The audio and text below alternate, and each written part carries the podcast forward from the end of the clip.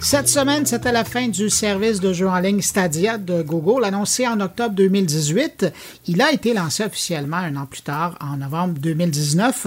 Au mois d'août dernier, avant l'annonce de la fermeture du service, Stadia comptait presque 3 millions d'utilisateurs, mais seulement 160 000 utilisateurs pro payants. En comparaison, le service Xbox Live comptait déjà plus de 100 millions d'utilisateurs en 2020 et le service PlayStation Network comptait 114 millions d'utilisateurs en 2022. Après la fermeture de son studio de jeux vidéo et maintenant sa plateforme de jeux en ligne, qui ferme ses portes, qu'est-ce qu'on doit retenir de cette aventure de Google dans le jeu vidéo? J'en parle avec Denis Talbot, mon ami, mais surtout pour aujourd'hui, l'animateur de Radio Talbot, diffusé euh, notamment sur Twitch, mais également disponible en format podcast. Bonjour, Denis. Bonjour Bruno, très contente de, parler encore une fois aujourd'hui, c'est toujours un plaisir. Oui, puis bonne année en passant. À toi aussi, mon ami. Je me donne le droit jusqu'à la fin de janvier de souhaiter bonne année à mes invités. Euh, c'est la coutume.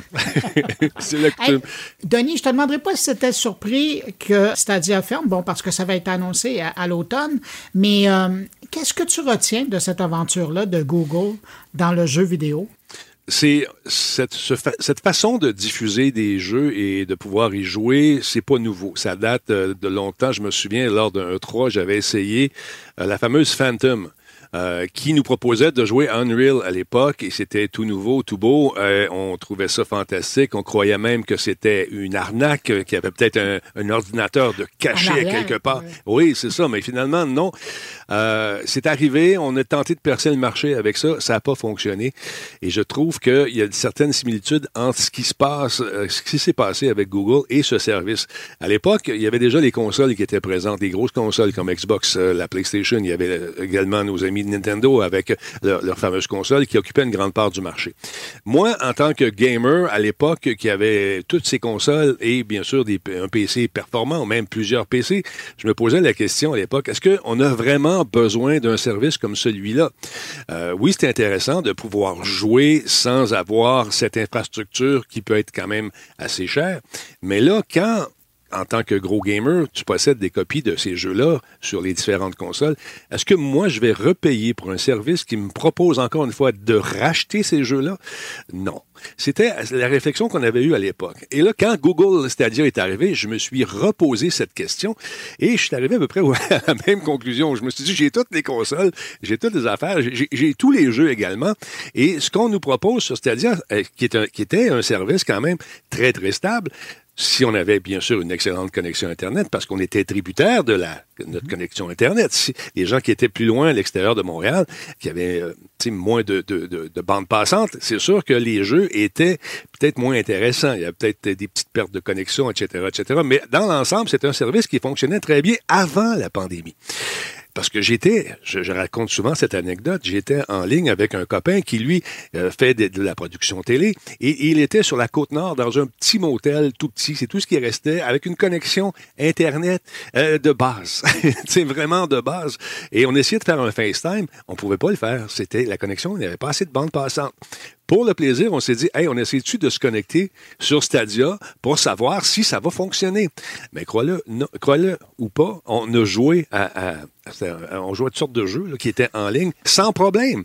Fait que là, j'ai été complètement sidéré, j'étais épaté. Est arrivée la pandémie, j'ai comme l'impression que les fournisseurs Internet ont baissé le flux un peu de l'Internet, ont coupé le robinet un peu. Et là, on a commencé à avoir des moins bonne connexion, c'était moins, moins intéressant. Mais certes, euh, c'est un service qui, euh, qui va revenir, tu le sais, hein? Tu sais que c'est pas mort. En fait, oui, c'est mort peut-être chez Stadia en ce moment, mais là, on nous offre, si tu es allé au CES, ces fameuses télévisions qui font également office de console. Euh, tu achètes ta télé, puis à l'intérieur, tu as tout ce qu'il faut pour jouer. Il n'y a pas une console Xbox miniaturisée ou une PS5 dedans. C'est du service info nuagique et on mise encore beaucoup là-dessus. Un, des autres problèmes que j'ai euh, cru euh, apercevoir là-dedans aussi, c'est le manque. Tu sais, une console, quand tu veux la vendre, il faut vraiment que tu aies des titres fantastiques et non pas des titres réchauffés qu'on a joués déjà. C'était un, des problèmes de Stadia. C'est des titres qu'on avait déjà, des titres pour lesquels on avait déjà payé, mais il n'y avait pas quelque chose de fantastique pour nous attirer à ce service. Euh, tu sais, comme la plupart des, titres de lancement des nouvelles consoles sont des titres phares, comme par exemple pour Microsoft, ça a été Halo. si je te dis que je te sors un, nouveau jeu de, un gros titre pour la PS5, comment il s'appelle, de DJ, DJO Kojima, un autre un autre titre qu'on attend énormément, c'est sûr que ça va attirer des gens vers la console et peut-être en faire acheter. Alors donc, c'est un des problèmes qu'il y avait avec Stadia aussi, c'est qu'il n'y avait pas cette attraction pour aller chercher des titres Comme je te disais tantôt, si j'ai payé une fois pour un titre, est-ce que j'aurais pas eu droit peut-être à une petite réduction ou avoir droit de jouer à ce titre-là que j'ai déjà dans ma ludothèque sur Stadia, avec une preuve de, de une vérification que j'ai acheté pour le vrai, pour me permettre de jouer si je suis membre, si je paye, le membre, être un membre premium, prendre ce jeu-là et pouvoir y jouer gratuitement. C'était pas le cas, il fallait racheter le jeu. Et ça, c'était un irritant majeur pour beaucoup, beaucoup euh, de joueurs. Denis, quand tu regardes la façon que ça s'est fait, c'est-à-dire qu'on a remboursé les, les, utilisateurs, ceux qui avaient payé, on a même remboursé l'achat de la manette et euh, à la, au dernier moment, on a même fait une petite pirouette pour permettre aux gens qui avaient acheté euh, la manette de Stadia euh, qu'elle puisse survivre à, l'aventure et donc qu'elle puisse être utilisée comme une manette Bluetooth comme il y en a d'autres sur le marché. Comment toi, tu as trouvé ça, cette, cette partie-là de, de l'expérience? J'ai trouvé ça très noble de leur part. J'ai trouvé ça correct à quelque part. Euh, moi, j'ai été remboursé pour les nombreux jeux que j'ai achetés parce que oui, en tant que critique, il faut que je les essaie, il faut que j'essaie le service. Alors, on a pris différents jeux qui, euh, euh, pour, pour moi, venaient taxer peut-être le service, voir si c'était vraiment performant. La manette, j'en ai deux. Donc, sans, sans problème, j'ai reçu par hasard un courriel me disant, oh, euh, vous allez être remboursé pour vos achats et pour vos manettes. Bang, bang, c'est arrivé sans heure. Je trouve ça très, très noble. Et de redonner une seconde vie à, ces manettes, je trouve ça brillant aussi. Euh, les serpents aériens, bon, ne seront pas inondés par cette fameuse manette, qui est quand même une excellente manette. Moi, j'aime beaucoup son ergonomie. C'est lourd, on a quelque chose entre les mains, c'est le fun de jouer avec ça.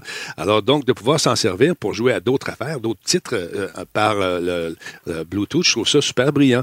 Et encore une fois, ça fait de Google un bon citoyen corporatif qui évite de faire de la pollution technologique en se débarrassant de nos trucs. Je trouve ça correct. As-tu l'impression que ça pourrait euh, donner des leçons à certains joueurs euh, de l'industrie, le fait de rembourser comme ça, parce que c'est une première, on a rarement vu ça. J'ai jamais vu ça, honnêtement, personnellement, en carrière, c'est la première fois que je vois un remboursement total comme ça, puis même pas besoin de se battre.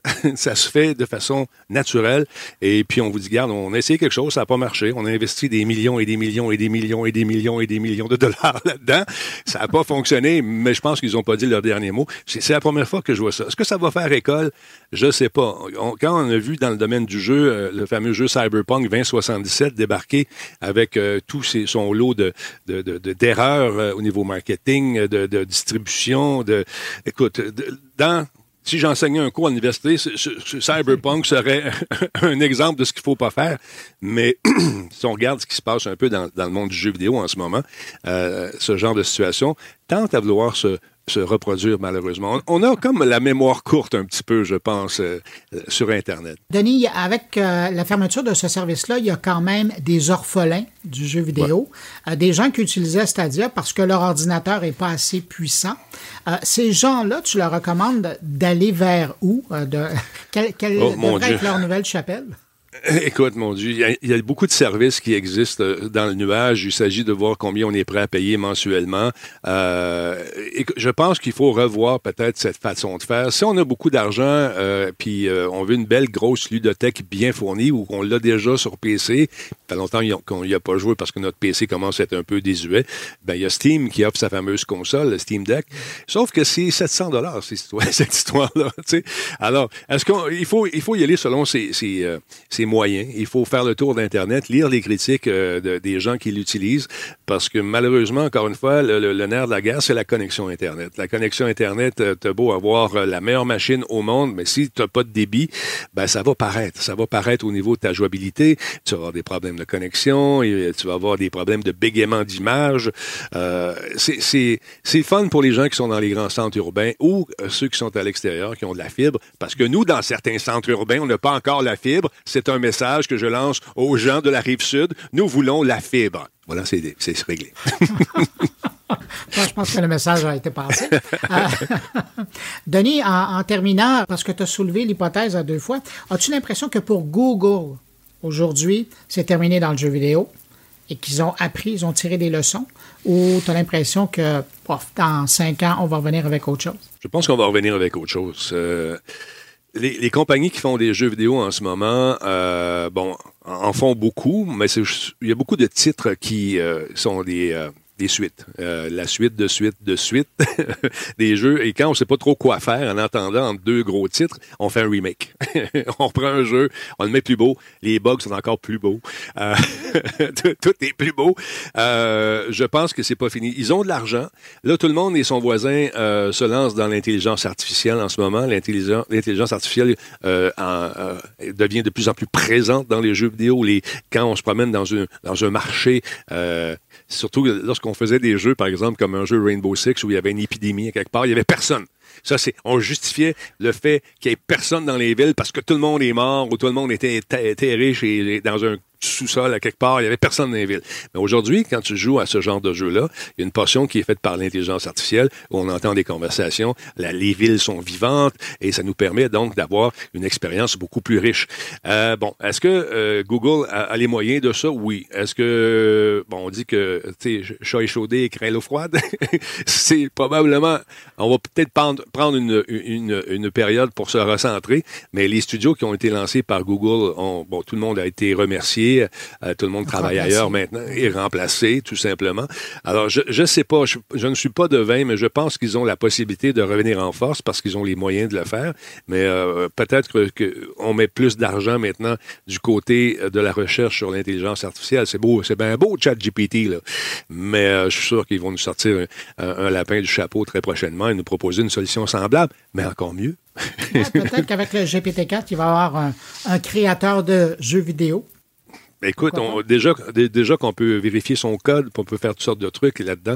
Euh, c'est assez passionnant. Donc, je voulais dire aux gens de se méfier également. Il y a, un truc qui existe sur Internet. C'est un, une espèce de, plugin qui fonctionne avec, euh, avec iPhone, euh, qui nous permet d'avoir un complément d'information avec une extension pour GPT sur nos téléphones. et puis, le, truc, c'est que c'est un virus.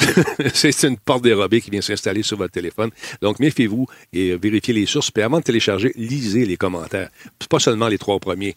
Les 200 000 autres en arrière, qui descendent un peu plus bas, il faut les lire aussi afin de connaître la vérité sur ce qu'on vous propose. Ben, Denis, merci pour ce complément d'information pour notre santé numérique.